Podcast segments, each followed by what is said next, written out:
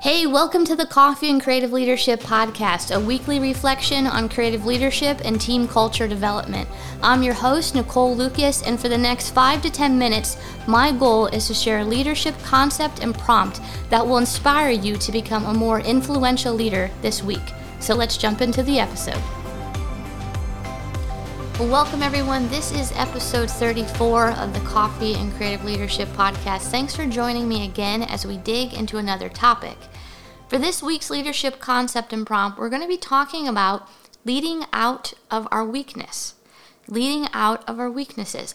Now, I chose this topic because I had someone write me uh, an email asking if I could elaborate on something that I'd said during a breakout session at the Adoration 2023 Women's Conference at Christ Community Church back on February 19th. Side note, the conference was amazing. Around 500 women showed up. Seven states were represented. The teamwork was astounding. Amazing moments of worship and teaching by Megan Marshman, Jen Kelly, and a bunch of other amazing women led a variety of impactful breakouts. It was an absolute blast and such an honor to be a part of.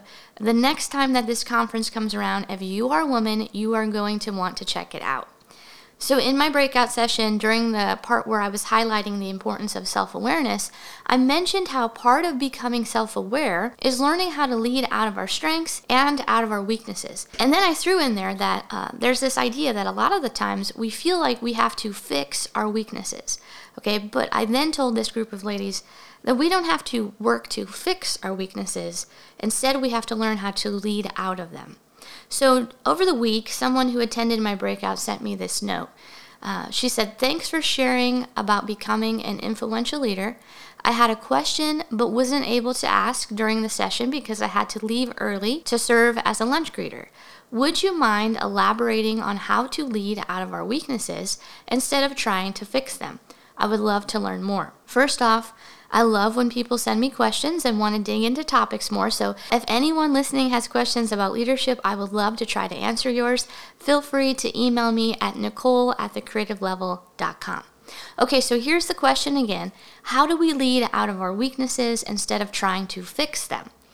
Here's the answer Don't approach your weaknesses as areas to fix, but do approach them as areas to improve and as opportunities to elevate others. I'm going to say that again.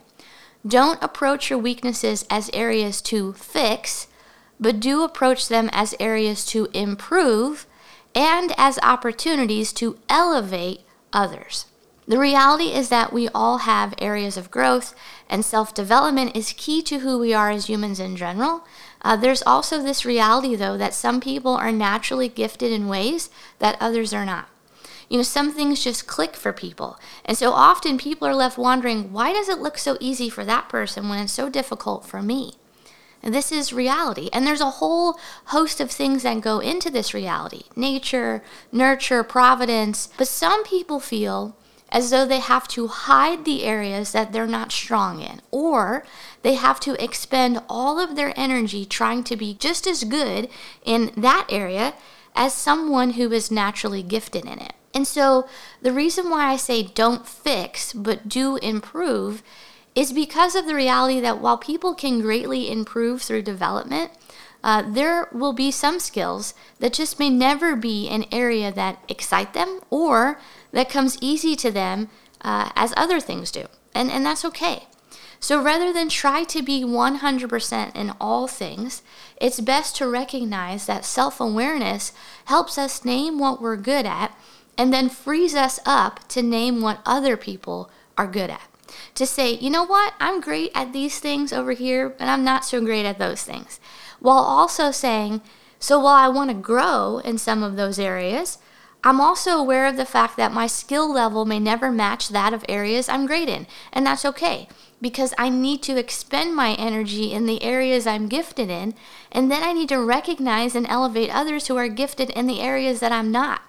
You know, many of you know, um, if you've been listening for a while, that I'm a creative pastor at a church in the Midwest suburbs of Chicago. And so when I talk about certain things, it's hard not to bring in something so obvious that scripture helps to make a really powerful point on. And so I'm, I'm going to do that right now.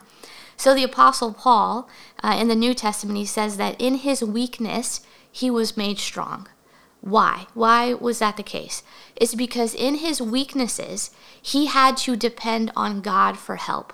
Weakness is not meant to be overcome 100%. Weakness keeps us humble, it keeps us dependent on God, and it keeps us mindful of how we need other people to collaborate with us. In community, it's we, not just me. So here's your prompt for this week. I want you to take some time to answer these questions. First, what area of weakness have I been expending all of my energy trying to fix? And then once you identify the area, or if it's multiple areas, I want you to ask yourself why. Why is it that my internal motivation is, is driving me to uh, expend all of my energy doing this? What is my internal motivation for wanting to make that area of my life match the areas that I'm gifted in? Friend, internal motivation is so important, and you need to find out why. Is it for promotion, recognition, because you want to be the best? Is it because you don't want to be seen as deficient or seen as incompetent? And then a word of advice here, okay? When you try to be good at all things, you're setting yourself up to fail at everything. You are finite, and that's okay. All right, second question. Then, then I want you to take that area or areas, if it's multiple, and I want you to ask yourself this next set of questions, all right? If I have been working to fix this area, am I able to identify any improvement yet? Now, with this question, I want you to spend time celebrating your improvements because any amount of improvement is worth celebrating. Okay, now on the flip side, if you have areas that you've identified as areas of growth, but you haven't tried to improve in them yet, then I want you to ask yourself, in what areas would I like to improve? Okay, in what areas would I like to realistically improve?